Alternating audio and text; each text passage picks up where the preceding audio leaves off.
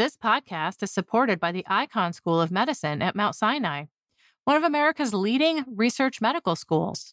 Icahn Mount Sinai is the academic arm of the eight hospital Mount Sinai Health System in New York City. It's consistently among the top recipients of NIH funding. Researchers at Icahn Mount Sinai have made breakthrough discoveries in many fields vital to advancing the health of patients, including cancer, COVID and long COVID, cardiology, neuroscience, and artificial intelligence.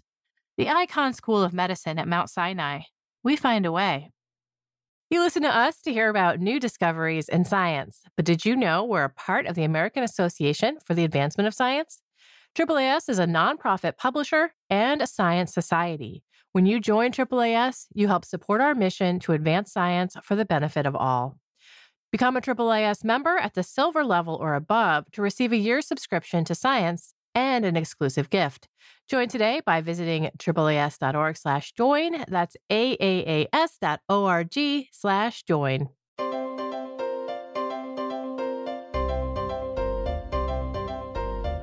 Welcome to the Science Podcast for February 7, 2020. I'm Sarah Crespi. On this week's show, staff writer Jennifer Couzin-Frankel joins us to talk about a study that combines two hot areas of research CRISPR, gene editing, and immunotherapy for cancer. These two things come together in the study and are tested in patients. And researcher Damien Finch joins us from Australia. He's going to talk about dating Ice Age cave paintings using nearby wasp nests. Now we have staff writer Jennifer Couzin-Frankel. She wrote a story this week on CRISPR and cancer immunotherapy, two big ideas mushed together for the first time in human patients.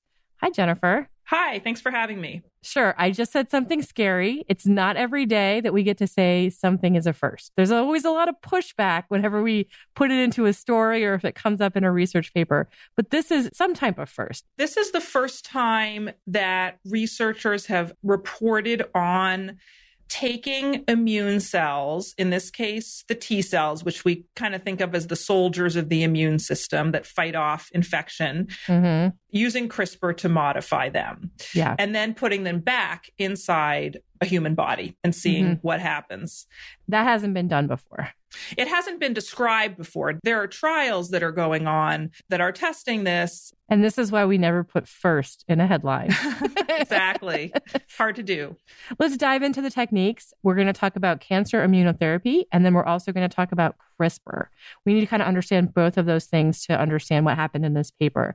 This is a specific kind of cancer immunotherapy, right? Yes, that's right. So, cancer immunotherapy is essentially trying to harness the immune system to fight cancer. And it's something mm-hmm. that's been really hot in the cancer field for the last several years. In fact, won the Nobel Prize just the other year. What this study is making use of is one technique in cancer immunotherapy that uses the T cells. And it tries to sort of help the T cells recognize tumor cells and then destroy them some of the problems that have come up as people have experimented with that were things like it doesn't really get into solid tumors and some other things. This is still a really new field, and people are still working very hard to improve its success. It's been pretty successful in blood cancers like leukemias and lymphomas. And there are two CAR T cell therapies that companies have developed and that have been approved there are some additional hurdles in solid tumors, and it has been more difficult to consistently get this therapy to work in solid tumors. Solid tumors are things like brain tumors, pancreas tumor, that kind of thing. Yeah, any tumor that's kind of a solid mass as opposed to in the blood. That's the cancer immunotherapy side of things. Let's talk about the CRISPR side of things. Can you just Tell us what CRISPR is, and then maybe we can talk about how it's been used therapeutically or not so far. So, CRISPR is another really hot area in biology. It's a technology that essentially cuts DNA, and then the DNA can kind of recombine in different ways. It can be used in different settings to add genes or DNA, to remove them. It depends, but it can give a lot of flexibility around modifying DNA. And it's used in all different settings, not just in medicine, but certainly right. medicine is one area where there's been a lot of interest in using CRISPR because it's a way of modifying the genome. in this case, CRISPR was used to modify immune cells. So they took immune cells out of a patient and then used this gene editing technique to make changes to them. They had these three patients, and what they did was they took out blood cells and then they modified those cells in the lab. They had to add in a gene that was going to target a protein that was on the surface of their cancer cells. The other thing that they did was they used CRISPR to edit the genome such that they were knocking out three other genes. And the genes that they chose, they chose because they hoped they would make the T cells even more powerful. They hoped they would help them hang around longer in the body, mm-hmm. more effective against the tumors. Then they reintroduced those cells. They gave them back. And that whole process takes several weeks. It takes four to six weeks to, from the time you take the blood out to the time you put the cells back in. They had to go through a number of layers to make sure that they were really doing everything safely and carefully. So, what were they worried about when they reintroduced these cells into the body? One question was just, you know, would these cells even survive? Would right. they just kind of disappear? Which has been a problem in general with some of the genetically modified T cells. It can be hard for them to kind of thrive in the body. And these these were cells that had been modified in several different ways. And then, of course, another question is, are they going to cause harm mm-hmm. if they do survive? And one particular concern with CRISPR is that when you go in to do this editing, you can have these off target effects where you accidentally cause modifications to other DNA that you weren't aiming for. There was concern that that could happen. And then, of course, if that's changing other DNA in the T cells, who knows what effects that might have on the patients. So those are the big two questions. And then also, you know, they probably wanted to know if the people would get better. Everyone, of course, hoped that it would help these patients get better. At the same time, the trial was not really designed for efficacy. It was too small and it was also so new. And so they made certain choices in the very specific details of the treatment they offered that improved safety. There were certain things they did to try and make it less likely that the immune system of the patients would react in a sort of dangerous way to the cells. But in doing so, that could potentially reduce how effective the treatment is. Yeah. You know, the target that they picked on the cancer cells, they picked that specific target because there had been a number of trials targeting that with traditional therapy. So they knew it was probably a pretty safe target, but it maybe isn't the best target. Unfortunately, and as you might expect from the way we've been talking about it, the patients did not recover from their cancer because of this therapy. What were some of the other results of the experiment that we can talk about? So I would say the results were that for the time for which they've been followed, the treatment appears safe so far. Nothing scary happened, nothing, there were no showstoppers. They saw some off target effects, but those off target effects didn't seem to cause any obvious harm to mm-hmm. the patients. And the cells that had the off target effects, the percentage of cells with those effects seem to kind of fade out over time. What about the target effects, like the changes made to the T cells of these patients? Were those persistent in the body? One thing that I think was quite heartening is that these T cells really stuck around in a way that other T cells going after this particular target haven't in other published studies. And mm-hmm. so they've they've lasted so far up to 9 months and they're continuing to follow these patients. And also when they took out the cells over months, which they did, they would take blood from the patients and then look at the cells again. They could get them back and study them in the lab and those cells were targeting cancer in the lab. Now, like you say, in the patients, the benefits were definitely limited. There were three people treated. One of those people has since died. And in the other two, their disease has progressed and they're getting other treatments. Mm-hmm. So the effects were limited. You know, it can be hard to kind of know how to understand that. On the one hand, this is just three patients. And so right. who are very, very sick. And so if we're thinking about what's going to be an effective treatment, you need to treat more people to really right. know and then again, you're thinking about this first time in people. Yeah. The focus was on safety. Um, yeah. From your story, from your yeah. quotes, it really seemed like the people in this field were saying this is a step. This is getting us over a really big hurdle. Yes. I think it's a step. And I think it's kind of layering on the use of CRISPR onto this other area of cell therapy that have gotten so much interest and generated so much mm-hmm. excitement mm-hmm. in cancer, but also still have a lot of room to improve. And it's a way of saying, can we make them better using right. this other technology? What's expected to happen next? More of the same thing? Are they going to try to aim for different targets? One of the exciting things about this field right now is there's so much happening and people have so many different ideas for what they could try. And there are mm-hmm. a lot of mm-hmm. different theories and we don't really know what's going to pan out and what's not. And so there are a lot of different groups thinking about different targets, different cancers, other diseases, of course, to apply CRISPR to. There are companies that are involved. There are just a lot of different ways you could go with this. But right now, there are other trials that are recruiting patients for CRISPR modified T cells. Mm-hmm. And some people I talked to said, you know, there are surely going to be many more trials opening in part as a result of this study. What kind of regulatory oversight was there for this? Is there a body that governs CRISPR studies? There's not a body that's specific to CRISPR, but there is a, a group called the Recombinant DNA Advisory Committee, which is a, a, panel that has traditionally vetted the safety and ethics of different gene therapy trials funded by the US government or other other funders.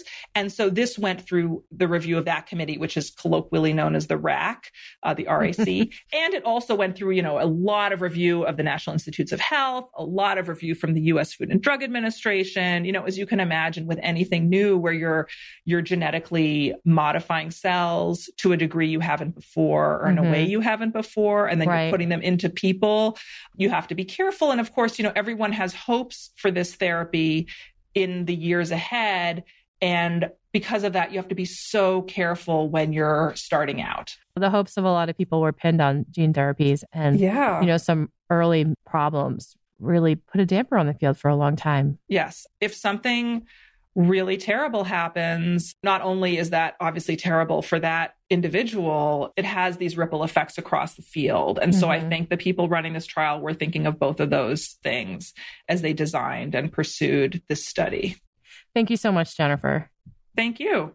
Jennifer Couzin-Frankel is a staff writer at Science. You can find a link to her story and the related science paper at sciencemag.org slash podcasts.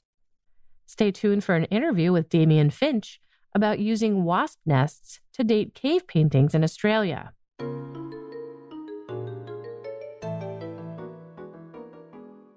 You listen to us to hear about new discoveries in science, but did you know we're a part of the American Association for the Advancement of Science?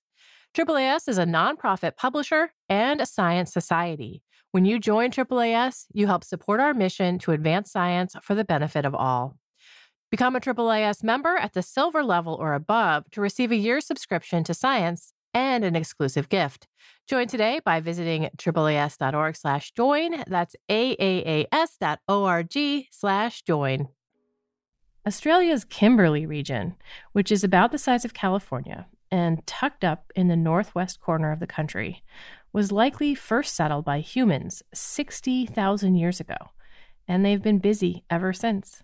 The region is home to thousands of ancient cave paintings, many without clear dates. This week in Science Advances, Damien Finch and colleagues were able to date some of these paintings. The paintings are called the Gwions, and at one time they were known as the Bradshaws. Hi, Damien. Hi, Sarah. Tell me about the Kimberley. When did you first go? Uh, 2010, when I was there for the first time, it was a three week bushwalk, and I'd never felt so removed from the rest of humanity. And yet, everywhere we walked in this remote area, we'd see signs of people having painted there in the distant past. There's a lot of different varieties of paintings out there. What what's special about this specific grouping, the Gwions? The thing that captures people's imagination about the Gwions is that they're human forms and they're one of the earliest styles of Kimberley rock art, but not the earliest. Prior to this, people were painting animals and plants, things that you would eat. And they have all sorts of decorations attached to them, really long headdresses. In some cases, the headdress is painted as though it was longer than the person themselves. So huge things. Decorations around the arms and the waist and, and the ankles. Very ceremonial looking images of people and they're delicate. They remind me a little bit of the Lascaux caves in France or Egyptian art that I've seen. They have this technical excellence that just they're just beautiful. They certainly have a strong impact when you first see them, uh, especially one that's well preserved. Very fine details. The, the brushstrokes must have been very fine, and the brushstrokes were quite long. So the technology of painting, uh, painting some reasonably large images, must have been quite well resolved by then. You talked about earlier periods and later periods of painting in this area, but most of those dates are relative. You can say this painting is older than that painting, but getting solid dates has been difficult. What what's made it so difficult to get those absolute dates for these paintings? The paint that was used now doesn't contain any organic material that we could radiocarbon date or anything else that we currently date. Basically, the pigment is just an ochre, it's a hematite. So the only thing that we can do is date material that may be associated with the rock art, things like wasp nests or other mineral accretions that might grow on mm-hmm. the surface of the rock after after millennia. So these wasp nests that you use as your datable material, I'm just shocked that they're still around because we are talking thousands of years here. Was that surprising to you that a wasp nest would hang around for that long? That original work was done a long time ago now. 1997, when Bert Roberts and his team from the University of Wollongong dated wasp nests using optically stimulated luminescence, OSL. And they determined at that time uh, that nests were surviving for 20 and 30,000 years. So I knew wow. that, yeah, well, maybe it's worth trying a different technique on those nests. If they're going to survive that long, then that's a start. Some of the ones that you were able to find were under paintings and some of them were over paintings. So you're able to narrow the window for when these paintings came on the scene. Yes. And that is what was new because we were using radiocarbon dating techniques.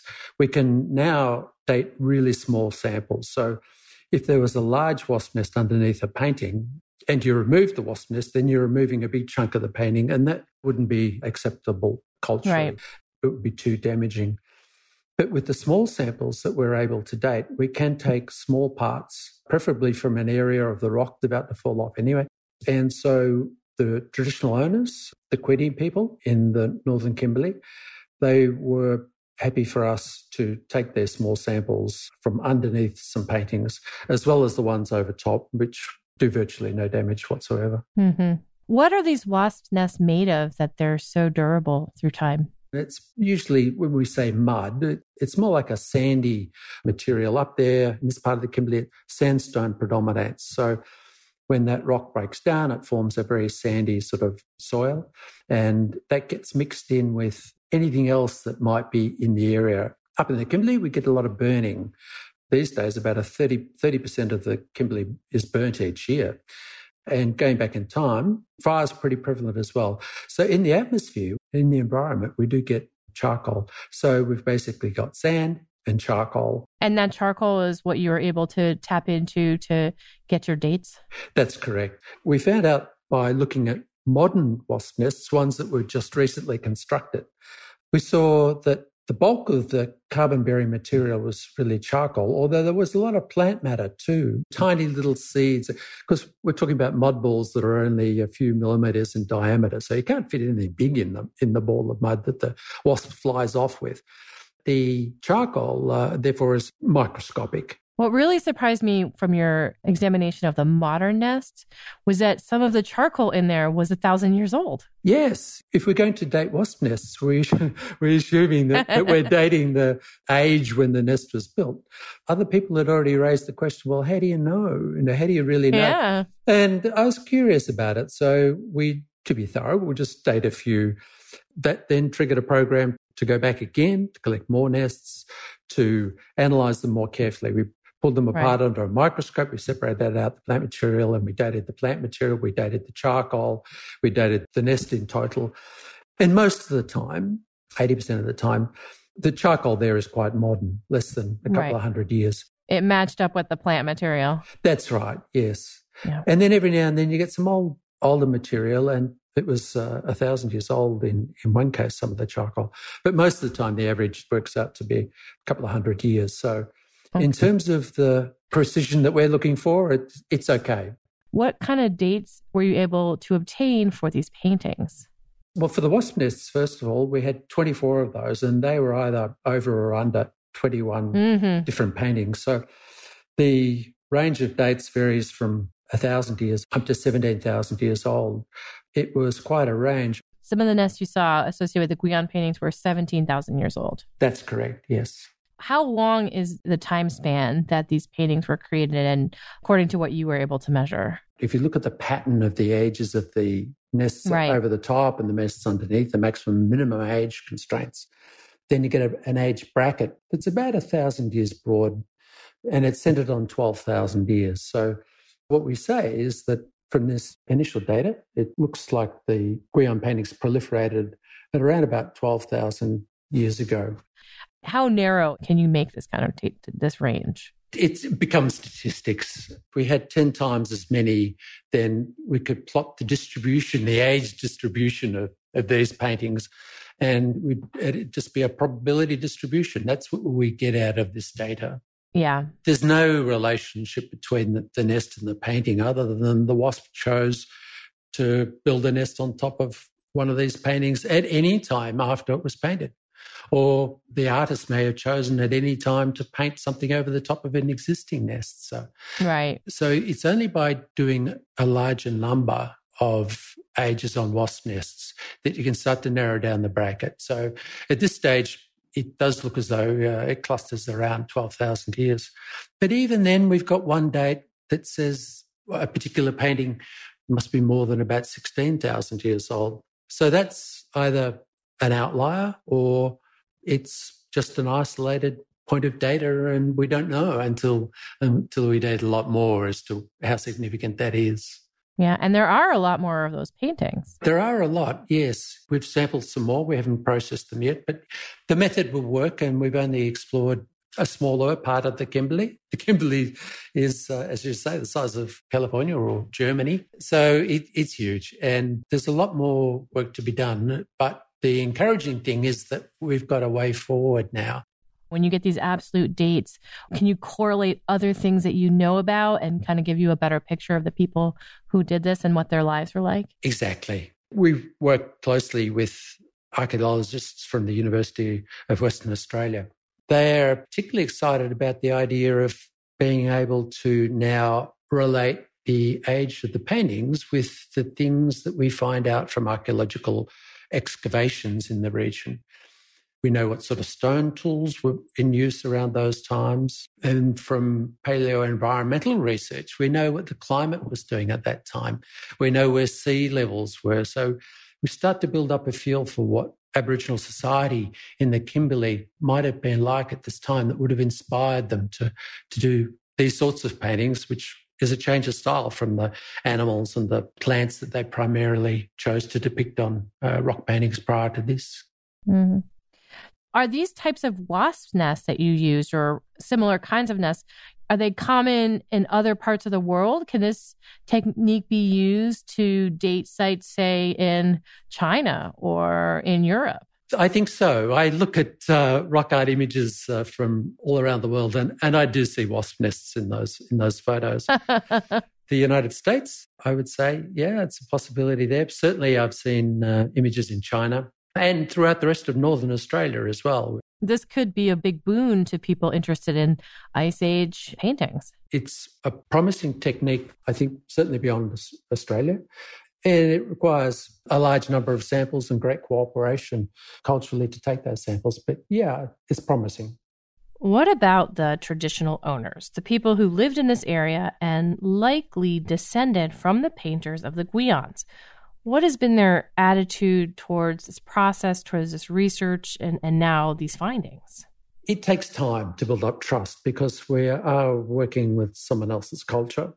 And the, yeah. the people that live in that region, their ancestors were the people that painted these paintings. So the connection with all of the rock art is very strong still. We, over a period of years, and other members of the team, uh, uh, my supervisors, they have been working on this for quite some time before I arrived and developed the relationships. And then we would work with the traditional owners on site. We would go out on country together.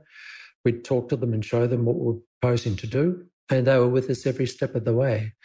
They do wonder sometimes why we want to do what we want to do as, as scientists and spending days, weeks, and months out in the bush looking for samples to take.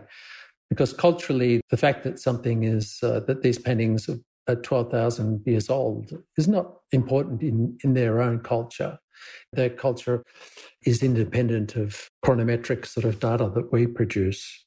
But particularly younger people who take tourists and visitors out and show them the rock art with great pride. I think sometimes find it difficult when visitors say, well, hmm, very interesting. How old is it? And there's no answer to that question hmm. in the way that the rest of the world would understand, which is a, which is a, a date, a number. Yeah. All right. Thank you so much, Damien. Sarah, it's absolute pleasure. Damien Finch is a PhD candidate in the School of Earth Science at the University of Melbourne. You can find a link to his Science Advances article at sciencemag.org slash podcasts. And that concludes this edition of the Science Podcast. If you have any comments or suggestions for the show, write to us at sciencepodcast at aaas.org.